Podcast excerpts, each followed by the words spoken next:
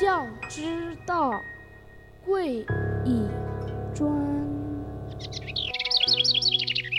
金戈铁马，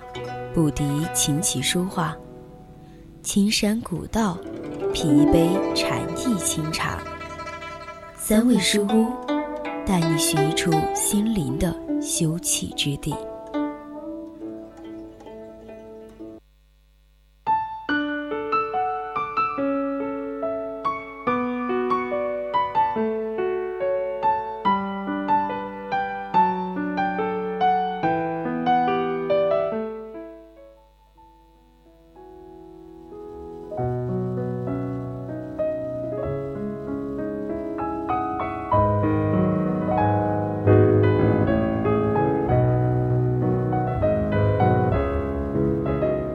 活一天就要爱他一天。当初是狄更斯让我们认识了圣诞节。狄更斯呢是继莎士比亚之后对于世界文学影响最大的作家之一。他高超、富有节奏感的叙事方式，生动地记录了社会现实的能力，以及作品中积极倡导的人生主义精神，都是狄更斯的标志性特色。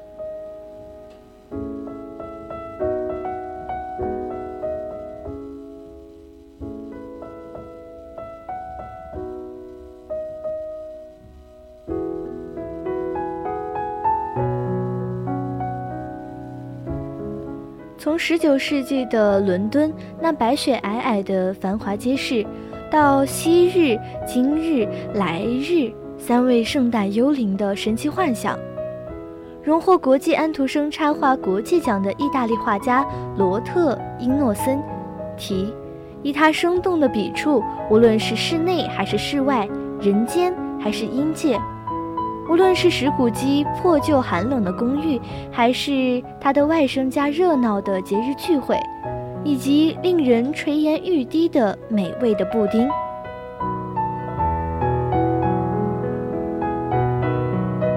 在英诺森提所描绘的一幅幅伦敦市民的生活画卷中，处处可以感受到画家的客观敏锐。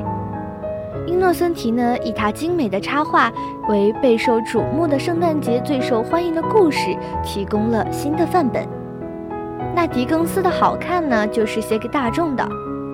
圣诞颂歌让我们认识到，圣诞节不是一道吃鹅还是吃火鸡的客观题，而是一道反省人与人之间既然都是神的创造，应当如何互相关爱的主观题。且，仅当石谷基、小丁姆和那几只鬼一起回答我们发明的这道题目的答案时，狄更斯才算发明了圣诞节。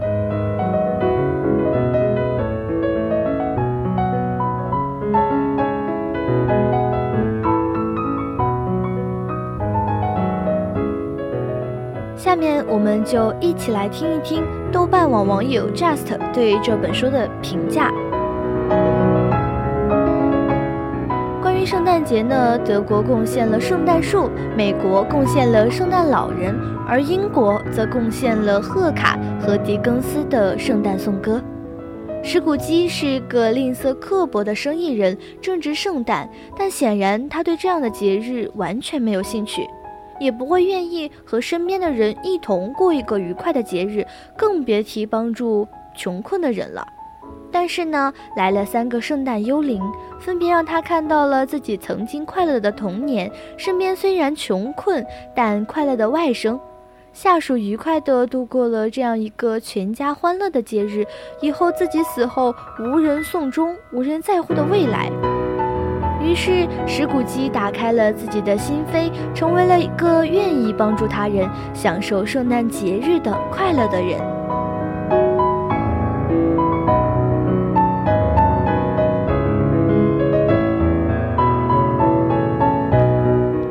的改变呢，都是因为遇到了四个异灵合伙人马里的灵魂，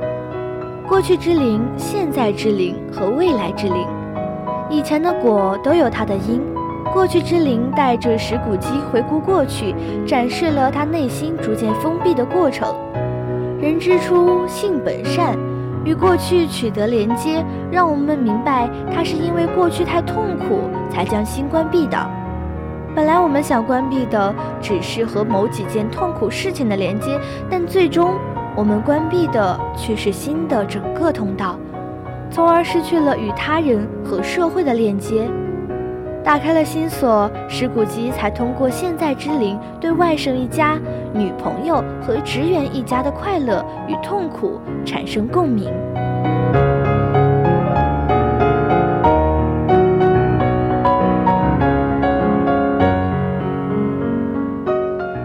狄更斯的人物名字呢都非常的特别，Scrooge 呢有挤诈的意思，用作这个吝啬鬼的名字很贴切。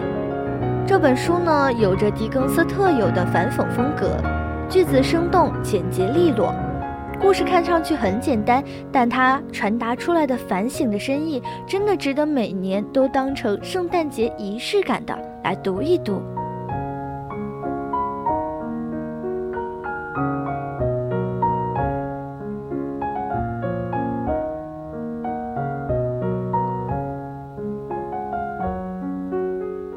整个故事呢，也是向我们展示了一个人要与过去建立连接，多关心自己身边的人，自己所处的社会，多想想自己想要一个什么样的墓志铭，觉得自己过怎么样的人生。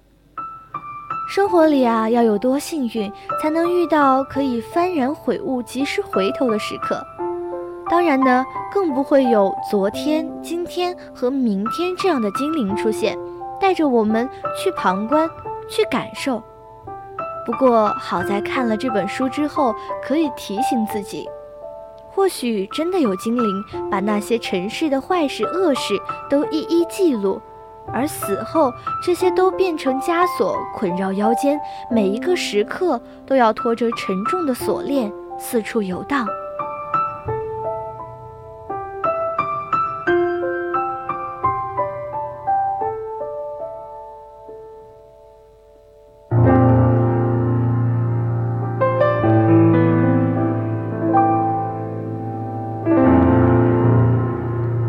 这是一个很短的故事，一口气就读完了。刻画人物的本事还是依旧厉害的。在随着幽灵们遥望过去、现在和未来的时候呢，一种孤独的恐惧感感同身受，狠狠地揪了一下心。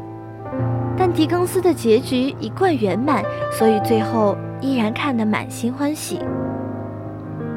非常值得一提的就是这本书里面的插图。这本书的附录汇集了各个时代插画大师绘制的插图，黑白线描绘风格，尤其呢是几个人物，非常的传神。想来读个绘本版应该也是非常的有趣。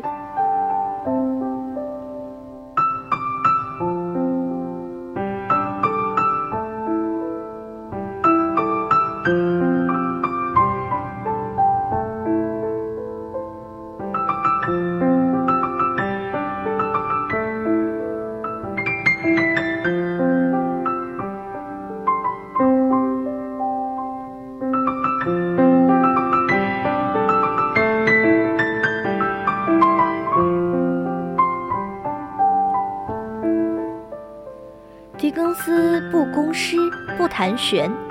只是把小说的根基简简单单、扎扎实实的植于人性的大喜大悲、大是大非中，对善的无穷潜力始终保持坚信，对恶的危害也了然于胸。我们呢，总是要找到属于自己的信仰，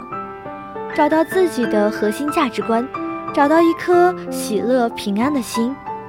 反省过去，珍惜现在。展望未来，是我看完这本书最大的收益。